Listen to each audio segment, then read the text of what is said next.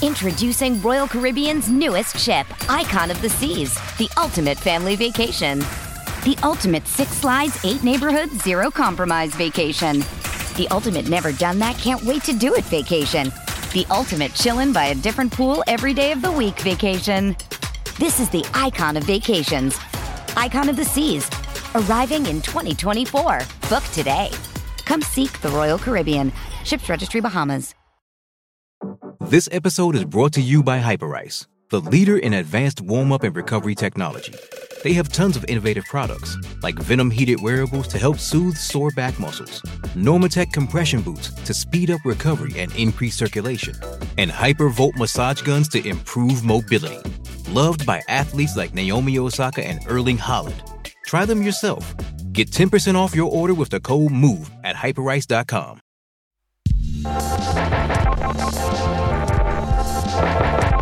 Música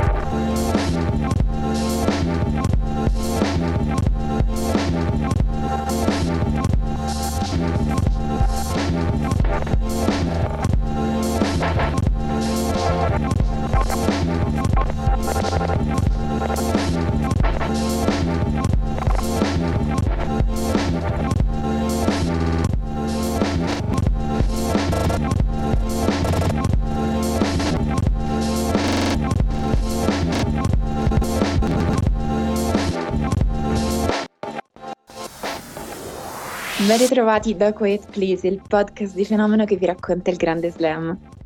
Wimbledon 2023 ha avuto due finali difficili. Carlos Alcaraz è riuscito a battere Novak Djokovic, che era alla sua 35esima finale slam, imbattuto sul campo centrale da 10 anni.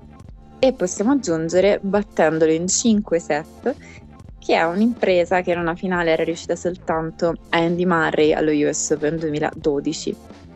Marchetta Vondrusova invece ha vinto contro Ons Jabeur e qui la notizia è che nessuna delle Big Three è arrivata a giocarsi questa finale nonostante ci fossero molte cose in palio.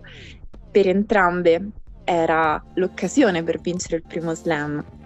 Marchetta Vondrusova era la sua seconda finale mentre Jabeur era la terza e la pressione è stata troppa per Jabeur. Qui al microfono sempre Tiziana Scalabrina e Emanuele Atturo e grazie per aver seguito anche questo slam insieme a noi. Ciao Tiziana, grazie e come direbbe qualcuno, grazie tennis, io ho ancora la febbre per la partita vista ieri, mi sembrava di essere in un posto eh, non di questa terra, un po' per i 57 gradi che c'erano nonostante il ventilatore puntato sulla faccia eh, e un po' perché effettivamente è stata una partita abbastanza allucinante che ha leggermente scosso l'asse terrestre ed è uno di quei pomeriggi di tennis no, in cui perdi la cognizione spazio-temporale che fanno appassionare le persone al tennis. No? È quel tipo di esperienza che è propria di questo sport, cominci eh, la partita che sei una persona, finisci la partita sei una persona diversa, ma soprattutto il tennis è uno sport diverso, no? Qualcuno ha scritto che Wimbledon non è lo slam più bello, ma è quello che capita quando è il momento dell'anno e della vita in cui vuoi soltanto stare sul divano con il ventilatore puntato addosso e guardare le partite più lunghe che si possano guardare.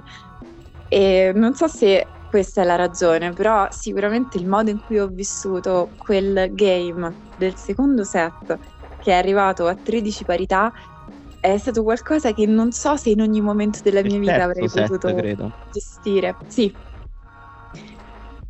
Eh, sì, sì, quel momento lì è stato sicuramente quello che più ha somigliato a un'allucinazione che stavamo vivendo, cioè quello in cui abbiamo dubitato che quello che stavamo guardando era reale ed è stato quello il momento in cui si è decisa la finale, secondo te? Non lo so, non lo so. Secondo Alcaraz sono abbastanza d'accordo.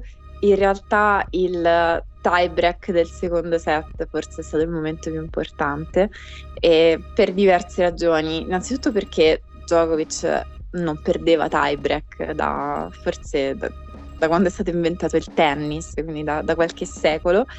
E, e anche questo è vero se Alcaraz non fosse riuscito a chiudere il secondo set probabilmente le sue possibilità di vincere la partita si sarebbero dileguate. Sì, decisamente, quello è stato il momento in cui sembrava più implausibile che Alcaraz eh, vincesse, eh, quando non è riuscito a fare il break eh, prima del tiebreak e ha trascinato Djokovic al tiebreak era come portare la bestia nel suo territorio, come eh, essere finiti nella vasca con lo squalo, no? Certo. Eh, dici, non, non, ne esci vivo da sta roba qui perché il tennis del tiebreak è, lo sappiamo, diverso dal tennis normale ed è il tennis che preferisce Novak Djokovic. Non perdeva un tiebreak da una partita inutile con Kuko agli Australian Open e non so neanche quanti tiebreak consecutivi ha vinto sinceramente e il tennis in cui si gioca punto a punto, in cui la concentrazione e la supremazia mentale conta più di ogni altra cosa, è il tennis che Alcaraz non sembrava in grado di gestire. E inve- la notizia lì è che è stato in grado di gestirlo, e, ma non solo, è stata anche un, un tiebreak sorprendente, seco- per me negativo su Djokovic, perché eh, non mi aspettavo che avrebbe poi perso il tiebreak a causa di due errori. Due errori di rovescio. Due errori di rovescio, sì, no, questa è una notizia a sé stante, è vero. Però eh, è quello che ci ripetiamo sempre nel tennis, che quando ripeti spesso le cose anche perché sono delle piccole verità, è che quando si sbaglia poi nel tennis è anche chi ti ha spinto fino al territorio in cui puoi sbagliare e Alcaraz evidentemente ha spinto Djokovic eh, a un punto in cui eh, poteva anche sbagliare dei rovesci, però è vero che lì si è, ehm, è girata l'inerzia della partita, è una partita che fino a quel momento era stata incredibilmente squilibrata e cambiata perché primo set, vabbè, è stato impressionante, proprio un livello di Djokovic semplicemente irreale, irreale e violento, mh, mm, cancellato dal campo Alcaraz Secondo set molto malandato di Djokovic che serviva fino, a, fino al quinto, sesto gioco del secondo set serviva col 45% di prime palle in campo. Molto disturbato dal vento. Quando giochi meno di una prima su due su erba è difficile che, che riesci a vincere un set, diciamo. Lui è riuscito a, nell'impresa di trascinarlo al tiebreak e quella sembrava la sua magia, no? il, il trick che aveva fatto anche quella volta. Però poi secondo me la partita più bella, il momento più intenso e il momento più, secondo me, sbalorditivo è stato il quinto set. Allora, intanto verissimo quello che dicevi sul primo set e una cosa importante è che io in quel momento ho pensato tutto sommato Sinner ha fatto una grandissima partita. Cioè, di, di, fronte a questo Djokovic, aver giocato la partita che ha giocato Sinner, tanto di cappello. E quindi la cosa vera è che dopo è cambiato qualcosa in Djokovic. I due errori di rovescio giocati in un tiebreak sono un qualcosa che Djokovic in sé, in quel tipo di Djokovic non si vedeva da tantissimo. E poi l'altra magia della partita di Alcaraz, oltre a tutto quello che hai detto, infatti è aver giocato un quinto set totalmente sensazionale. Cioè, lì sei arrivato al livello alieno. Eh, ci aveva scritto Enrico su Twitter che quella volée sbagliata nel quarto set quando era 30-15, quindi poteva portarlo a chiudere il quarto set, quindi chiudere la partita, sembrava essere questata dal Caraz tutto il match, tutta la finale eh, sembra che è quello il momento no, in cui Djokovic prima ti prende le gambe, poi se vuoi, non so, le voleva a seconda di qual è il tuo problema in quel momento e ti, ti mangia il cervello, mangia il tuo tennis in un momento in cui commetti un errore banale e a quel punto una volta che entri nel quinto set sei nel suo territorio, cioè entri nel quinto set Djokovic ha vinto. E il tennis che ha fatto vedere Alcaraz in quel momento è stato qualcosa di surreale, nonostante già prima io credo che quel passante che ha giocato sullo smash di Djokovic è una delle cose più incredibili che abbia mai visto, proprio lanciato un urlo. Sì, sì, un gesto tecnico mm, di quelli che proprio rompono la realtà. Sì. E... ti, ti, ti mostrano qualcosa di, di diverso, ti, ti, fanno sgranare gli occhi, la bocca, è stato incredibile. Anche se il colpo del match per me è stata la voleina a lungo di rovescio nell'ultimo game. Perché Mamma mia. nell'ultimo game Djokovic è entrato in quella modalità di rifiuto estremo della sconfitta che è qualcosa di disumano. Cioè, proprio è, era, si è compattato a un livello di concentrazione spaventoso. Cioè, sembrava di. Sembrava quasi fisica la sua concentrazione. Non so come dire, era proprio spessa l'aria in campo nell'ultimo game. Perché. Perché Alcaraz doveva servire per lo scalpo supremo. E Djokovic annusava la sua paura annusava anche il baratro, perché comunque era molto vicino a perdere dopo tantissimo tempo e a perdere una partita pesante, perché ieri ha perso una partita pesante. E lì è proprio si è opposto con tutte le forze, ha giocato ogni punto che ha giocato era il, ma- il miglior colpo possibile. Ogni colpo che ha tirato era al massimo della velocità, dell'angolo, del, del, del, della velenosità. E e però Alcaraz ha giocato tipo il miglior game della partita lì. Cioè ha tirato due prime sul 30 pari. E poi così quella volena a lungo perché Djokovic è scivolato. Quindi in questo sforzo estremo di concentrazione però è stato sfortunato e scivolato. Ma si è opposto anche alla sfortuna perché poi aveva recuperato l'equilibrio e aveva tirato un passante pazzesco incrociato di rovescio il modo in cui ci è arrivato è incredibile. E, e, questa cosa dell'ultimo game è anche una cosa che ha sottolineato Djokovic eh, dopo la partita. Ha detto: Nell'ultimo game hai gestito la pressione, hai fatto tutti i punti tuoi, hai tirato dei gran vincenti, hai fatto dei gran colpi. Quello è il momento in cui Alcaraz, secondo me, ha dimostrato veramente di essere speciale, di essere diverso. Fino a quel momento, secondo me, era stata una partita veramente strana e non bellissima, secondo me. Mm. Sì, cioè, a livello tennistico, eh, cioè a livello drammatico, di sceneggiatura, di storia, partita stupenda, ai vertici proprio di possibilità del tennis. Tennisticamente, fino al quinto set, secondo me, con tanti alti e bassi. Perché c'era vento, perché stavano scivolando tanto tutti e due, perché effettivamente compreso, forse tolto il primo set in cui Djokovic era perfetto, a un certo punto sono iniziati a esserci parecchi errori e quindi è vero, a livello di tennis non 100 su 100, però l'intensità stava crescendo, cioè c'era una dimensione di lotta, non puramente di tennis tecnico, eccezionale. E la cosa impressionante, oltre al fatto che Djokovic gli ha riconosciuto la superiorità in quel quinto set, che a Wimbledon o in una finale slam in generale è qualcosa di super significativo, mi ha fatto davvero, davvero impressione quando poi in conferenza stampa ha detto è vero che Alcaraz è un giocatore completo e che ha qualcosa di ognuno dei tre mondi, ha preso il meglio da Federer, da Nadal e da me e sentirlo dire da lui non è stato come sentirlo dire da tutti gli altri che l'hanno detto fino ad oggi. È vero, è stato bellissimo, bellissimo momento proprio di, intervista, bellissima analisi, soprattutto quando ha sottolineato la, la capacità adattiva di Alcaraz, che credo che Djokovic l'abbia scoperta poi in fondo ieri perché con le partite sono le partite che fanno i giocatori sono queste partite che fanno i giocatori che creano lo spessore dei campioni. E, e Alcaraz l'abbiamo imparato a scoprire un po' in questo torneo ha detto questo perché che lui fosse un fenomeno era chiaro l'abbiamo raccontato la sua straordinarietà eh, l'abbiamo raccontata e boh, era anche banale a un certo punto, nel senso tutti si rendono conto che Alcaraz è speciale perché basta vederlo giocare a tennis per capire che è diverso. Però non pensavamo che potesse giocare un Wimbledon così e non pensavamo che potesse giocare una finale così e secondo me non lo pensava neanche Djokovic.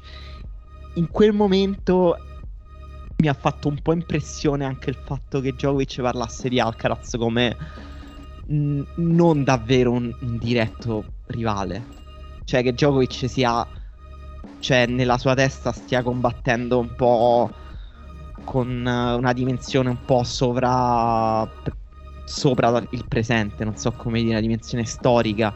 E Alcaraz è, ieri era il suo rivale contingente e le, immagino abbia goduto come un pazzo a giocare una partita così perché è uno straordinario agonista.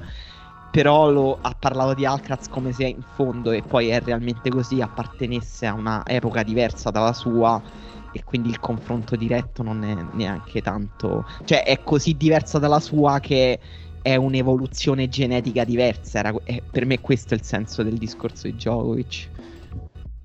Su questa cosa ti vorrei chiedere, mm, hai avuto la sensazione nel corso della partita che effettivamente Djokovic l'abbiamo visto in difficoltà in altri momenti e a un certo punto ci sono momenti in cui Djokovic impazzisce, ha delle reazioni assurde. Qui in questa partita ha fatto una delle cose che fa Djokovic quando ha bisogno di reagire, che è stata prendersi una pausa, si è preso un toilet break e effettivamente quando è tornato in campo è riuscito a cambiare qualcosa. Però durante la partita è rimasto molto calmo, molto distaccato. E questo potrebbe essere effettivamente il fatto che lui si trovasse nel corso della partita stessa e non in astratto, in un'altra dimensione. Cioè è come se non fosse mai sceso su una parità agonistica. Secondo te potrebbe essere perché era convinto di poter controllare la partita in realtà? Eh, questa è una bella domanda. È, è difficile cioè, fare. Eh, cioè, serve un'interpretazione psicanalitica molto profonda. Non non saprei, non saprei. E... Mm, secondo me lui è calato in un momento della partita in cui non pensava di calare. E, si è ritrovato in una partita troppo equilibrata dopo un primo set troppo squilibrato ed è andato stranamente fuori fase mentalmente. E secondo me ieri lo dico con tutte le pinze del caso, cioè con tutte le come dire, le premesse che abbiamo fatto fino adesso, cioè il fatto che Alcaraz ha vinto una grandissima partita, che è stata una bellissima finale, eccetera. Però io ho avuto l'impressione che Djokovic non riuscisse ieri a collegarsi molto mentalmente con la partita, anche proprio a livello di motivazioni, di conflitto, di emozioni, di sentimenti. Mm, aveva il pubblico contro in alcuni momenti in maniera molto plateale, cioè più plateale rispetto a, a quanto è stato con Sinner anche secondo me. Eh? Cioè, ieri a un certo punto si tifava Alcaraz nel, nel centrale in modo, in modo anche disturbante. E, e lo sappiamo Djokovic come reagisce a queste cose. Però ieri era come se non volesse troppo opporsi a questa cosa. Non so se è un'impressione solo mia. No, sì, anch'io l- l'ho percepito che non voleva davvero reagire, quindi non è sceso a livello dello scontro con il pubblico e, e neanche al punto di, di, urlare o di, fare, o di tirare fuori una certa parte di sé, cioè una certa parte di sé non è scesa in campo nella partita di ieri. E allo stesso tempo forse proprio la sua presenza in una dimensione diversa si è raccontata anche in quello che è successo dopo, effettivamente nella fine della partita. Mh, mm, Oltre alle cose interessanti che lui è stato in grado di dire sia nel discorso che ha fatto immediatamente in campo dopo la partita, sia in conferenza stampa, è stato davvero illuminante ed interessante.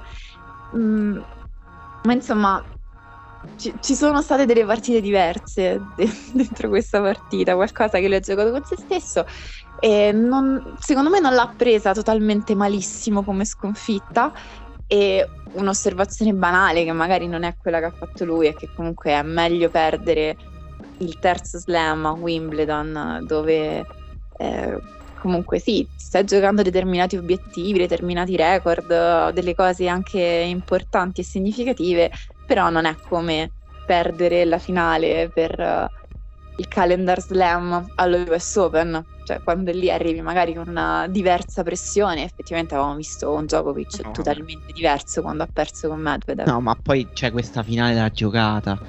Cioè, Djokovic non deve trarre nessuna lezione troppo negativa da questa partita perché eh, ha vinto i primi due slam dell'anno, questa finale è andato vicinissimo a vincerla in tanti momenti diversi, nonostante sia stata una delle finali in cui è stato più in difficoltà anche a esprimere se stesso e contro un avversario di livello strepitoso, cioè di un livello che possiamo anche dirlo, il livello espresso ieri da Alcaraz, un livello che, e lo dico da forse primo fan in Italia di Medvedev, Medvedev non ha mai raggiunto il livello simile. E, e, quindi ci sta per Djokovic. Tra l'altro, ieri, appunto, in una partita così contro un avversario così, al quinto set, che abbiamo detto, Alcaraz al quinto set ha alzato ulteriormente il livello ed è quella la cosa pazzesca. Però pure al quinto set Djokovic ha avuto un paio di sliding door. Cioè, quando ha sbagliato quello schiaffo al volo di dritto su quella palla ambigua, è, è quello il momento in cui la partita poteva girare. Perché quello è stato un altro momento pazzesco. Quando eh, al quarto set Djokovic è riuscito a uscire dalla buca, è stato veramente incredibile. Lo ha fatto con tante energie nervose perché secondo me era stanco. E comunque quel, il, quel game durato mezz'ora in cui Djokovic ha dovuto servire mezz'ora. Ha dovuto annullare tipo 10 palle break, 8 palle break. Sono morta guardandolo proprio.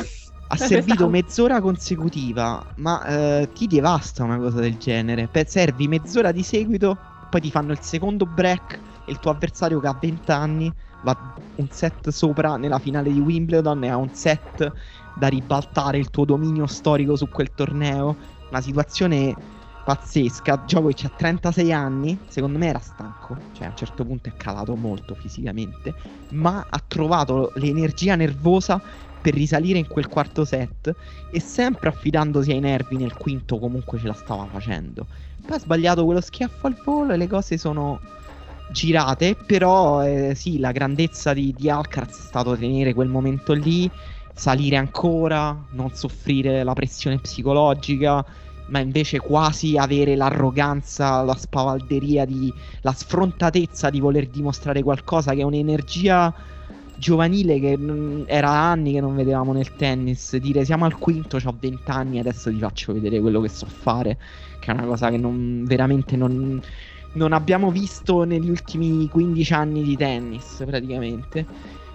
Detto questo, come, e questo era l'inizio del mio discorso, Djokovic cioè, non deve, de, deve assolutamente essere contento di tutto e anzi l'ho visto tranquillo, ma perché questa non è, non è, la sconfitta agli US Open in cui si è scritolato, in cui non è sceso in campo, in cui è imploso. Implodere mentalmente per lui è un'onta, è una cosa che inaccettabile. Perdere come hai perso ieri, sapendo che hai dato tutto, sapendo che nell'ultimo game hai provato fino alla fine a rompere il tuo avversario, ma quello è stato più forte, ha resistito, non c'è niente da cui rimproverarti. È vero, è vero, sarebbe stato il suo quarto slam consecutivo e, e non c'è niente di male. Poi tu dici era stanco a un certo punto, mm, io non credo possa essere sufficientemente chiaro a chi non l'ha mai fatto e quindi a nessuno, però sicuramente servire per un game del genere, qualsiasi persona normale dopo si prende il braccio e lo butta via. Non, non si può resistere, cioè anche normalmente provi il servizio da solo in un campo in allenamento, sei, sei stanco, sei fisicamente molto stanco, sudato, hai, hai, il fiatone. E invece lui stava giocando e annullando palle break e, e faceva degli ace, quindi sicuramente c'è stato un calo, però era una persona che a 36 anni poi è arrivata al quinto set molto meno stanco di come ci si sarebbe potuti arrivare a quel momento. diciamo che diciamo che solo lui su questa terra sarebbe potuto arrivare così no. poco stanco a quel quinto set. Sì, sì, e, e, ti fa anche stare con la tranquillità che comunque lo può fare anche il, mm, il prossimo anno, la stessa cosa. Sì, ma Djokovic ha almeno un altro paio d'anni, dai. Su, eh, cioè, guardiamo... Sì, anche io lo penso questa è la realtà e infatti è stato un po' strano che Djokovic abbia parlato di Alcaraz in maniera così distaccata ai microfoni che, che se ricordi bene anche come parlò Sampras o Agassi di Federer soprattutto Sampras dopo eh, la sconfitta a Wimbledon, che per me questa partita un po' assomiglia per alcune cose a quella. E perché, perché c'è stato un confronto tra due generazioni troppo diverse, cioè 15 anni di differenza. Quanti sono di differenza? 16 di anni tra 16. Djokovic? 16 eh, anni di differenza. Sai cosa pensavo? Che Alcaraz ha meno differenza d'età con il figlio di Djokovic. Pazzesco. Sì, no, ma infatti è... cioè, erano due, come dire, due prototipi di epoche diverse. Come lo era poi Federer con Sampras nel 2001. Eh, erano proprio due gio- cioè vedendo quella partita ti rendi conto che sono due eh, cioè è come vedere cioè, il visconte dimezzato di Calvino che va alla carica contro il cannone cioè sono due cose proprio diverse cioè ovviamente diciamo, l'inattualità di, di Sampras contro Federer era molto più pronunciata. Cioè, Djokovic in fondo tennisticamente ha, è, è, talmente all'avanguardia che non, non, non, sembrava sicuramente il residuo di un'altra epoca. Però è, è vero che sono due giocatori troppo diversi, che, non, che appartengono a due epoche troppo diverse. Però per un paio d'anni questa rivalità ce l'avremo, no? Sì, c'è sicuramente, infatti l'ha detto scherzando in conferenza stampa. E, e c'è un'ultima cosa che io ti volevo chiedere. Um, allora, la cosa bella di questa finale, anche di questa differenza d'età, sta anche appunto nel dopo, nelle cose che hanno detto, come Djokovic ha risposto e raccontato quello che è successo.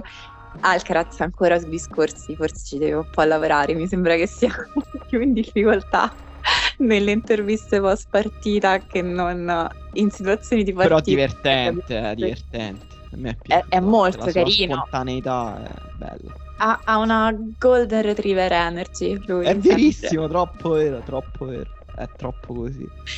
Comunque, una cosa che ha detto invece che mi ha colpito, questa l'ha detta nella, nella conferenza stampa dopo, e, um, gli hanno detto giustamente Vabbè, era importante anche le, la semifinale che hai perso a Roland Garros, no? E su questo siamo, penso, tutti d'accordo. Se non avessi avuto modo di superare quella... superare, ha perso la partita, però di affrontare quella prova, quindi di testarsi con Djokovic nella semifinale Roland Garros, probabilmente questa partita non sarebbe andata così. E, ehm, e lui a un certo punto ha detto, vabbè, ma io sono un giocatore totalmente diverso rispetto a quello che ero a Roland Garros. Se ne ha parlato come se fossero passati anni luce. È vero che per le persone molto giovani, tipo per i bambini, il, il tempo ha una dimensione diversa rispetto agli adulti, no? Tipo, non lo so, Natale sembra sempre lontano 10.000 anni luce e, e invece è, è lunghissimo il tempo di passare un'ora e mezza a tavola a pranzo seduto e quindi per carità capisco che ci possano essere percezioni del tempo diverse, ma la semifinale di Roland Garros era veramente l'altro ieri. Ti, viene in mente qualcun altro che abbia raccontato così un, un cambiamento così radicale a così breve distanza? Eh, ci dovrei pensare molto, molto, molto bene. Però i giocatori giovani cambiano anche così repentinamente. Cioè, è vero che per i bambini il tempo passa uh, più in fretta, ma anche per i giocatori giovani l'evoluzione del loro gioco è, è più rapida, è più veloce ed è vero che sembra un altro giocatore, però è vero che l'abbiamo visto su Erba, poi sicuramente quella, quella sconfitta gli avrà dato una consapevolezza e uh, ha, ha, vinto delle altre partite su Erba, cioè quella è anche un'altra cosa, no? Cioè che quando si presentava, si è presentato su Erba quest'anno Alcaraz aveva oggettivamente giocato poche partite, però quando sei così forte a giocare a tennis ci metti poco ad adattarti, l'abbiamo visto pure con Sinner, in parte, piccola parte anche con Musetti, nel senso quando hai talento eh, poi ci, ci, metti poco ad adattarti. Sinner è passato da avere una vittoria vinta su Erba a essere un potenziale vincitore di Wimbledon l'anno scorso. Eh, e, e, Alcaraz uguale, cioè eh, ha giocato con Medvedev, te lo ricordi? Ha giocato con Medvedev eh, al secondo, al terzo turno e ha perso. Giocato con Medvedev eh, in semifinale, l'ha, l'ha, fatto sembrare un pagliaccio, un burattino senza anima.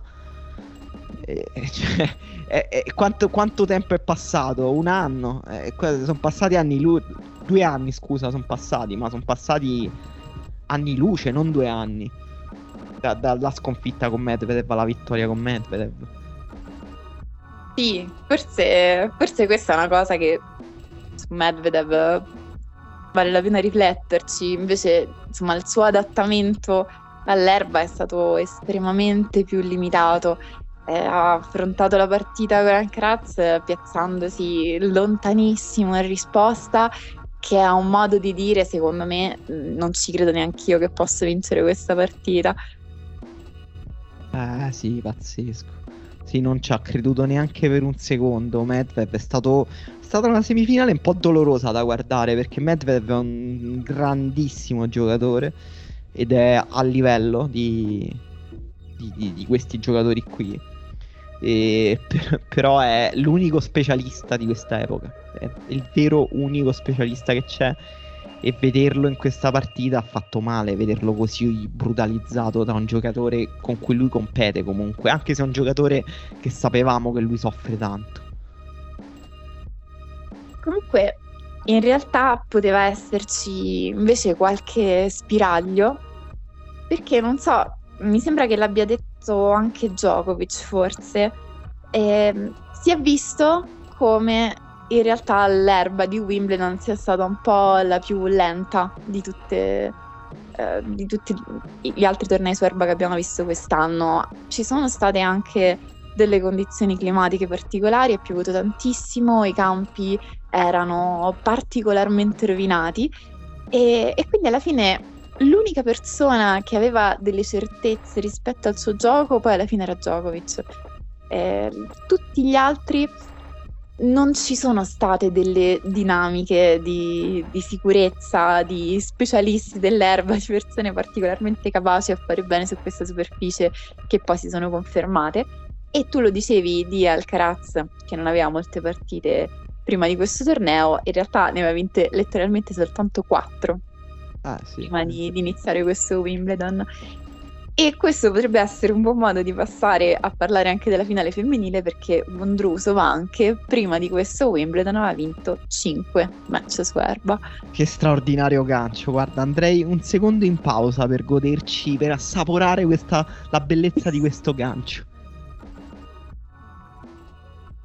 With threats to our nation waiting around every corner, adaptability is more important than ever. When conditions change without notice, quick strategic thinking is crucial, and with obstacles consistently impending, determination is essential in overcoming them. It's this willingness, decisiveness, and resilience that sets Marines apart. With our fighting spirit, we don't just fight battles, we win them. Marines are the constant our nation counts on to fight the unknown, and through adaptable problem solving, we do just that.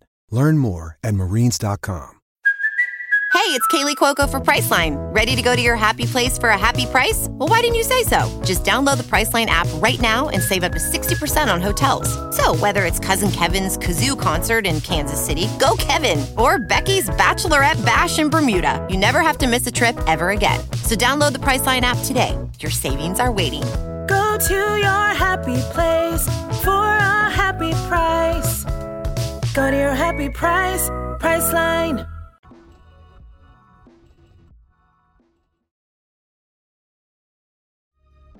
Vabbè, insomma, in realtà penso che la cosa non ti stupisca troppo. Eh, io ti ho detto prima che la, la, finale che mi ha stupito di più è stata quella di Alcaraz, perché in realtà io sono una grandissima fan delle giocatrici di tennis della Repubblica Ceca e quindi l'arrivo in finale di Vondrusova mi ha stupito fino a un certo punto, ma forse ero tra le poche persone che la dava favorita in finale con Jabber non che io la tifassi necessariamente perché sarei stata assolutamente contenta se aver meritava questo titolo eh, perché insomma alla terza finale vuol dire che ci sei davvero molto vicino al livello di una vincitrice slam.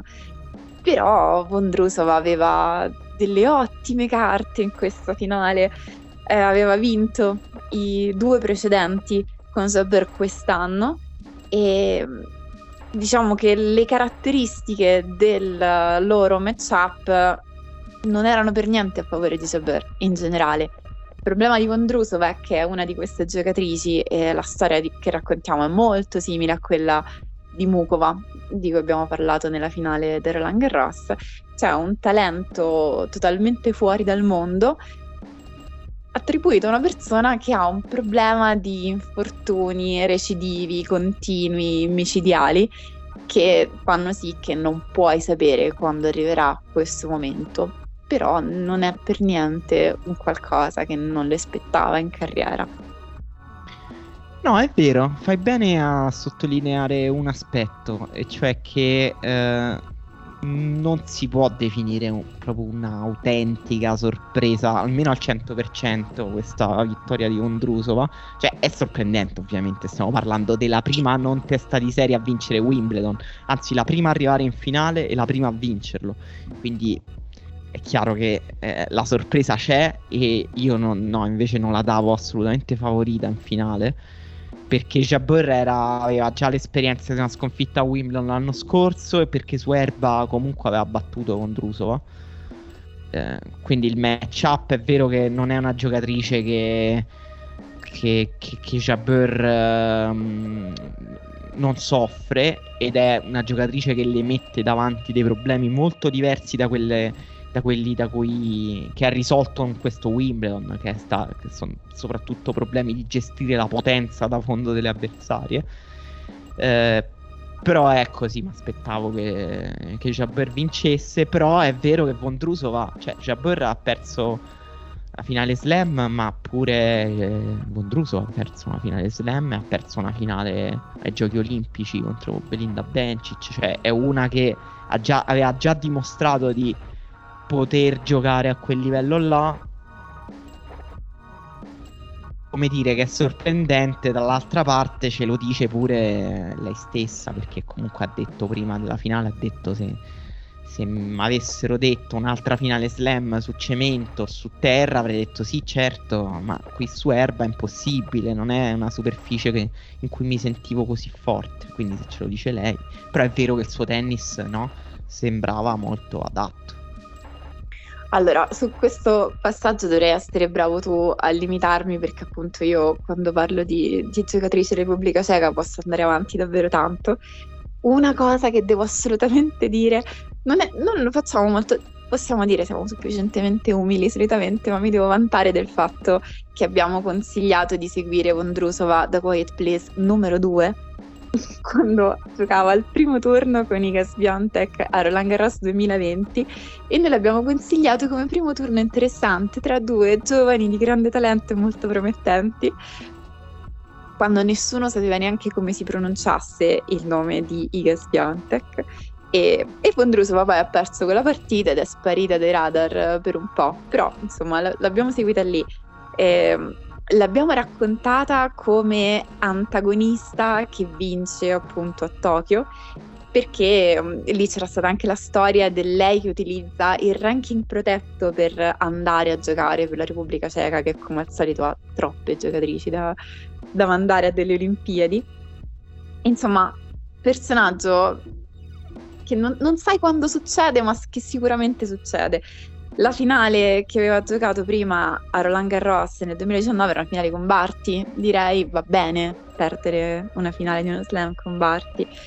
E mm, non è stato assolutamente poi un episodio isolato, oltre all'argento olimpico ha una collezione di tipo 10 semifinali raggiunte in questi anni e mm, di recente non si era vista molto perché è stata fuori da maggio a ottobre dello scorso anno per un intervento al gomito. Però ecco, è una capacissima di battere giocatrici di, di alto livello. Aveva battuto, aveva battuto Jabber, quindi per questo a me sembrava molto probabile che, che lo facesse ancora. Era, è stata capace quest'anno di battere anche Kudermetova e quello forse è stato un momento abbastanza importante nel suo nel suo slam perché Kudermetova è una che gioca molto bene su, su erba. Ha battuto dopo al, scusa, non era il primo turno, era il secondo, e al terzo turno aveva Vekic, che veniva da una striscia super positiva, sempre, sempre su erba. Quindi si è trovata le sfide fondamentali all'inizio, la partita con Buscova pure da non sottovalutare perché Buscova aveva fatto i quarti l'anno scorso qua a Wimbledon. la partita che preferisco in assoluto del suo torneo è quella con Pegula perché Pegula ormai è questo che fa, voglio dire, va avanti nei tabelloni perché è una giocatrice estremamente solida, ma non lo so, io non credo che lei abbia le qualità per vincere uno slam. Poi magari mi smentirà. Vabbè, ce l'hai dovuto ricordare anche oggi. Me l'ho dovuto ricordare. Quando le cose diventano complicate e importanti, a lei manca la capacità di alzare l'intensità e fare qualcosa di diverso. Quindi va bene, brava, bravissima. No, io, sempre... io, registro solamente il fatto che questi atlete per qualcuno sono dei role model, cioè delle persone non dotate di eccezionale talento, ma che comunque attraverso riescono a stare forse dove non potrebbero stare, invece per te sono delle nemiche del popolo. Va bene. Un blef, almeno un blef. Comunque, eh, la, la, finale è stata una delle partite più, più drammatiche che io abbia mai visto. Ma non sto esagerando, è stata una roba brutta da vedere, veramente. Cioè, brutta, brutta in un certo senso. Cioè, se prendiamo un'estetica più larga, è stata bellissima. Cioè, è stata. È stata un altro modo con cui il tennis ci racconta una lezione morale, no? Eh, a volte è pure pedante questo sport per quanto è... va al microscopio sulle fragilità umane. E... Però il, ecco, il modo in cui Jabber si è rotta alla fine del primo set è stato qualcosa di incredibile, cioè di raramente visto. E perché poi lavori tutta la vita per arrivare a quel punto, no? Jabber lo sappiamo, dice ho iniziato a giocare a tennis per vincere Wimbledon, ha il piatto di Wimbledon sullo sfondo del suo telefono, ha un tennis fatto apposta per vincere a Wimbledon, ha già perso una finale l'anno scorso. Ogni momento passato sul campo da tennis l'ha portata a quella finale. E quando quindi deve poi arriva al punto in cui tutti gli occhi del mondo la guardano e lei deve esprimere quello che, per cui ha lavorato per tutta la vita, non ce la fa. Ma non ce la fa fino al punto di dimenticarsi chi è, fino al punto di non riuscire più a mandare una pallina dall'altra parte. 23 punti su 25 persi a un certo punto la striscia tra primo e secondo set.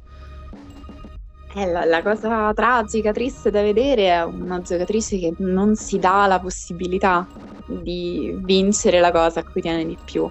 Perché forse questa è una cosa che abbiamo detto quando raccontavamo di Rublev che è riuscito a vincere il suo primo mille, no? E per lui il passaggio è stato quello, cioè un aspetto totalmente mentale di capire che sei tu il tuo principale nemico in certe situazioni, che il modo in cui vivi le sconfitte è una cosa che ti condiziona di più di quanto non riesci a trarre forza dalle vittorie e dalle cose positive che fai. A livello di tennis, tutto sommato, si sono andate a incontrare le giocatrici che hanno di gran lunga il miglior drop shot di tutta la WTA, non posso dire del tennis in generale perché a un certo punto è arrivato Alcaraz e lì la questione si è, si è veramente complicata. Però Vondrusova con il suo drop shot, tra l'altro Vondrusova, non l'abbiamo detta questa cosa, in realtà è molto giovane. E è uscita, ha avuto il suo esploit da giovanissima perché ha vinto il WTA 250 di Linz che aveva 17 anni in una maniera, cioè un esploit che lì veramente da lasciarti a bocca aperta, ha battuto in finale Contavit e proprio facendo vedere questo colpo che nessuno in quel momento giocava eh, ed era veramente veramente letale. Quindi lei è uscita come il miglior drop shot del tennis femminile già da giovanissima ed è sempre stato quello il suo marchio di fabbrica, effettivamente ancora prima che arrivassimo a parlare della capacità di tocco e di variazione di Jabber.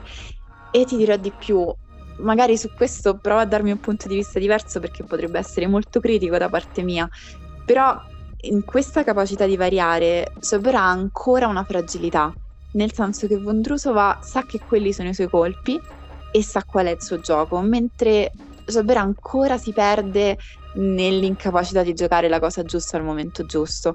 E te lo dico anche mh, sapendo che questa è una cosa molto critica da dire, dandole questo beneficio, cioè nella partita le ha battuto Ribachina e, e Sabalenka, ha fatto delle cose veramente difficili. Lì sembrava avere un piano, sembrava sapere qual era la partita che doveva giocare. Nella partita con Vondrusova che piano aveva? Che cosa stava facendo? Vabbè, ma non... È anche crudele star qui a parlare dei piani di Jabber perché non ne aveva semplicemente. Non... Jabber, eh, cioè, a un certo punto ha provato a ricomporsi, ha provato a essere presente. Che è il grande merito di, secondo me, di, di Vondruso. Il fatto che, comunque devi essere presente. Cioè, nel momento difficile devi, devi essere lì. Com- anche con i tuoi difetti, con i tuoi limiti, però devi essere lì non puoi andartene da un alt- in un altro posto. E tra l'altro gli hanno detto, cioè l'allenatore di Vondruso ha detto come hai fatto a rimanere così calma?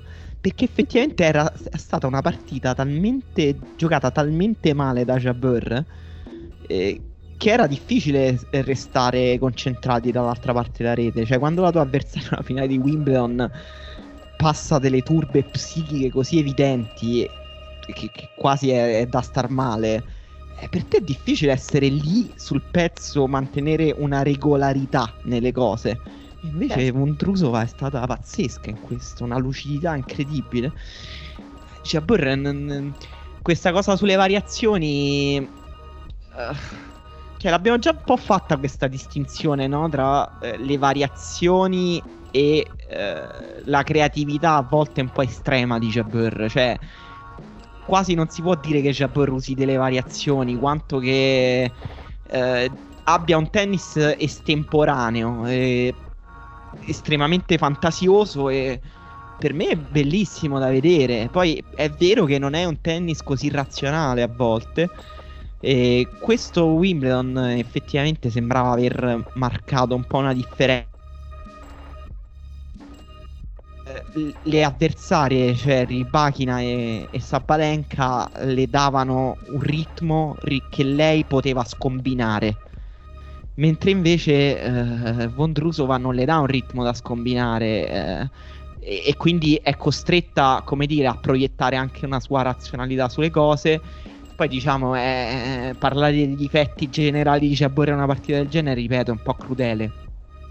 Diciamo che quando doveva ricomporsi avere un tennis così estemporaneo non l'ha aiutata, cioè invece di poter fare le cose semplici a volte sembra che lei si complichi la vita da sola, questo è vero. Tra l'altro il momento migliore della partita di Jabber quando ha fatto un 14 su 17 a un certo punto nel secondo set è riuscita a, a risalire secondo me con uno sforzo estremo. È, è stato un momento in cui da fondo stava giocando molto bene, cioè era molto regolare a tirare sugli angoli. Ma sai, poi la, la cosa più importante, veramente Sabera ha avuto un tabellone estremo. La partita, io farei una distinzione, lei appunto ha dovuto battere Ribaki nei quarti e Sabalenka in semifinale. La partita con Ribaki nei quarti era il rematch della finale dell'anno scorso e quindi già lì mm, non, non c'erano tantissime ragioni per pensare che Ribachina non potesse vincere Wimbledon quest'anno. Mm, qualcuna sì, nel senso che Ribachina arrivava a questo Wimbledon e non è stata benissimo pre- nelle settimane precedenti.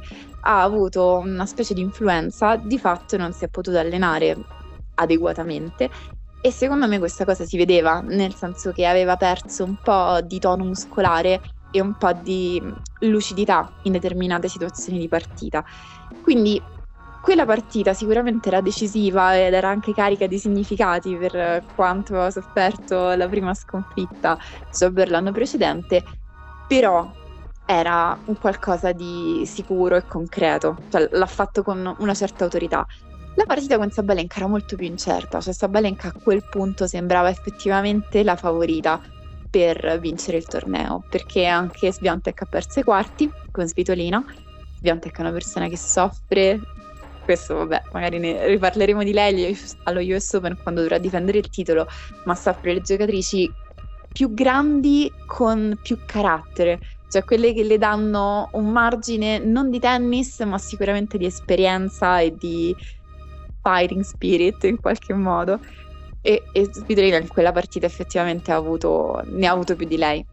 Comunque, Sabalenka arriva in semifinale. Se vince quella partita, vincendo una partita in più rispetto a quelle che ha vinto Sviantek, diventa numero uno del mondo e arriva in finale da strafavorita in assoluto. E a un certo punto succede che in quel terzo set Jabber diventa una giocatrice immensa. Sabalenka sicuramente un po' l'aiuta perché è stata una Sabalenka un po' più fallosa rispetto al resto del torneo, rispetto tantissimo rispetto alle partite precedenti, ma Jabber secondo me avrà fatto, non lo so, due errori in tutto il set e quella è una, un momento in cui ti elevi, cioè stai dicendo io sto battendo la potenziale numero uno del mondo in una semifinale, una giocatrice che ha un, una potenza micidiale che su questa superficie è, è un, l'arma migliore che tu possa avere e sto arrivando a giocarmi la, ter- la terza finale slam. Lì è stata altissima ed è quello secondo me che è stato doloroso. Mm, è vero, è così. È così, è il grande percorso che ha fatto Jabber per arrivare qui, che è di questo torneo, ma anche della sua carriera, che poi rende particolarmente brutto quello che è successo. E, ehm, ha detto, tra l'altro, tor- tor- arriverà il nostro giorno, ce la faremo un giorno, tornerò più forte. Però non lo so, eh, non so come ti, ti, riprendi da una sconfitta del genere perché è, è, veramente dura perché hai tastato con mano la possibilità di essere riconoscibile quando hai bisogno di chiedere di più a te stesso. Ed è una cosa che non so come se veramente adesso Jabber deve dimostrare una forza mentale straordinaria che comunque lei sicuramente ha perché tra l'altro non veniva da una stagione così così buona lei. No, anche lei ha saltato una parte di stagione. Sì, forse, forse questa è la cosa più incoraggiante nel, nel quadro, che la sua stagione era cominciata relativamente da poco e quindi non, non, aveva delle certezze recenti ed è riuscita a ricomporsi e effettivamente anche a fare un salto di qualità nel suo tennis con non tantissime risorse a sua disposizione. Quindi secondo me questa è la cosa positiva. Sì, sì, sì, sì, assolutamente. E Vondrusova, hai letto questa storia che è... Cioè, questa storia è una cosa che ha detto lei in conferenza. Ha detto che viene dallo stesso circolo di tennis di Krejcikova. No, vabbè, queste cose mi fanno impazzire. cioè, cioè, nello st- stesso circolo di tennis ha prodotto due campionesse slam. Non ha senso.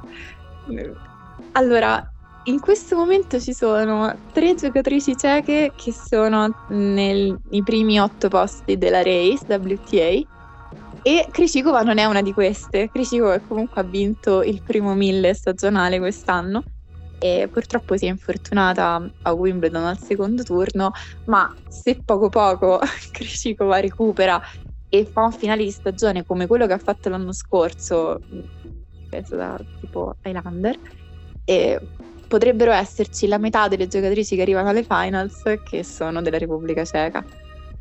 Ridi- fate un torneo a parte. Ridicolo. Tiziana, tu hai una um, prospettiva, un'idea, un punto di vista sul perché eh, in tutti i paesi in cui c'è stato il comunismo si gioca molto bene a tennis? Guarda, sono disposta a dedicare la mia vita a trovare la risposta a questa domanda. Anche se, ecco, eh, Repubblica Ceca si gioca in modo molto diverso da uh, tutti questi paesi intorno, perché la cosa eccezionale non è solo la quantità di tennisti e tenniste che vengono fuori, soprattutto tenniste ovviamente, anche se pure sul maschile, insomma, non è che proprio tutti i paesi hanno prodotto eh, Corda, eh, Berdic, eh, Stevanek, tennista pazzesco, forse uno degli atleti, non solo del tennis, con la sproporzione più drammatica tra quanto lui fosse brutto e quanto il suo tennis fosse bello. E, Sembra un punto perfetto, sottoscrivo. E le tenniste eh, c'è che giocano tutte in modo molto simile.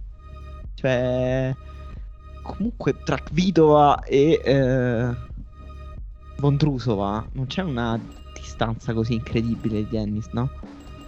Sono due mancine, la caratteristica che hanno tutte totalmente in comune è una pulizia e una bellezza tecnica che davvero è difficile trovare praticamente in qualsiasi altra giocatrice. Cioè, raggiungono un livello che non si può spiegare, e- però in realtà sono diverse. Ad esempio, una differenza clamorosa tra queste che sono le ultime due, ultime due, eh, vincitrici di Wimbledon ceche che sono Kvitova e Vondrusova è che comunque Kvitova ci è arrivata con un grandissimo servizio e dei colpi di attacco piatti fuori dalla portata di chiunque Vondrusova invece con un gioco appunto di, di tocco, di tagli, di tagli molto velenosi è, un- è una giocatrice estremamente insidiosa per questo dico lei è molto più lucida nel suo gioco rispetto a Jabber perché lei sa perfettamente quei tagli non sono casuali, non sono improvvisati, sa che quella cosa è velenosissima, soprattutto per come rimbalza la palla dopo, per chiunque. E quindi in realtà sono molto diverse, ma non c'è mai un, un gesto storto, un finale brutto, un- una palla colpita poco in equilibrio. Se non hai un tennis perfetto, forse in Repubblica Ceca non ti fanno uscire dal paese. Sì, perché poi questo tennis di tocco, di sensibilità, anche di manipolazione del tempo, è un tennis che la accomuna poi a Krishiko, a, a Mugova. Eh sì, Molta, ovviamente, grandissima fan di Pliskova anche lei. E, vabbè, il mondo è veramente un posto strano. E, tra l'altro, eh, lei appunto ha questa cosa de- della, della carnefice, no? Perché poi eh, ha battuto in semifinale Svitolina, che era una delle giocatrici più tifate in questo torneo, perché è ucraina e perché ehm, viene da una gravidanza anche piuttosto recente. E, ha bat- e lei l'ha battuta. E poi ha battuto Naomi Osaka ai Giochi Olimpici eh, a Tokyo. Naomi Osaka, custode della fiamma, porta bandiera olimpica, beniamina locale, sconfitta da Marcheta, Marcheta al e- secondo turno, così, Ah. via. Sulla sua superficie preferita, che è proprio tutto fatto solo per quello. Sì, esatto. E poi ecco la- questa finale con Jabor. Quindi si è costruita questa fama da, di Slayer. E, e- e verrebbe pure da immaginarla un po' come una cattiva, perché con questi tatuaggi vagamente metal, eh, i, i lineamenti comunque duri da Est Europa, però in realtà è dolcissima, cioè una persona super simpatica e carina. È stata, è stata carina con tutte le sue avversarie ed è effettivamente una persona carina, ma ha assolutamente la faccia, l'aspetto da antagonista cattiva della storia. Anche come sta in campo a queste spalle curve tipo Nick Kyrgios, non, non esulta sui suoi punti, assume soltanto un'espressione ancora più dura quando deve fare qualcosa di ancora più difficile. Non le fai male se le fai punto, sta sempre lì comunque, nello stesso identico modo e cioè, questo è totalmente il suo personaggio. Ciliegina sulla torta, Nike che le cancella lo sponsor prima del torneo, perché appunto lei lei era stata fuori, non, non prima di Wimbledon naturalmente, però l'aveva cancellato perché è stata fuori per questo lungo infortunio e operazione e, e quindi arriva anche con un mantello nero praticamente. Incredibile, incredibile. Va bene, eh, abbiamo raccontato tutto un Wimbledon eh, eccezionale. E adesso inizia la. Per me, questa adesso è la stagione del ventilatore. In realtà, quella del cemento americano, no? La sera, quando sei molto rincoglionito da una giornata a 45 gradi e da questa crisi climatica, eh, accendi la TV e vedi persone incredibilmente più accaldate di te, che stanno quasi letteralmente per morire in campo. E lì ti puoi considerare fortunato e quasi al fresco, no? È, è una cosa a cui faccio sempre molta attenzione, hai ragione, sia mi, mi, conforta, mi ricorda che non avrei mai potuto fare la tennista perché io sarei svenuta ogni singolo torneo e poi cerco di farmi una mappa mentale di quali sono i tornei in cui fa più caldo e però con il cambiamento climatico è difficile avere questi punti di riferimento. Vabbè, Australia diciamo over the top. Sì, no, pensavo a quelli in America. Però negli Stati Uniti è vero... Eh, non lo so, più o meno tutti comunque, diciamo. Cincinnati sicuramente molto caldo. Cincinnati, Cincinnati molto. Eh, volevo recuperare il calendario perché poi non, ti vengono su. C'è anche un bellissimo Winston Salem che sicuramente è molto caldo. Dovrebbe essere Washington. Madonna, Washington si crepa. Houston, no, Houston no, scusa, Houston è calendario calendario d'aprile. E, mm, scusate, sono... sto, sto recuperando adesso. Le... Quelli no, tornei...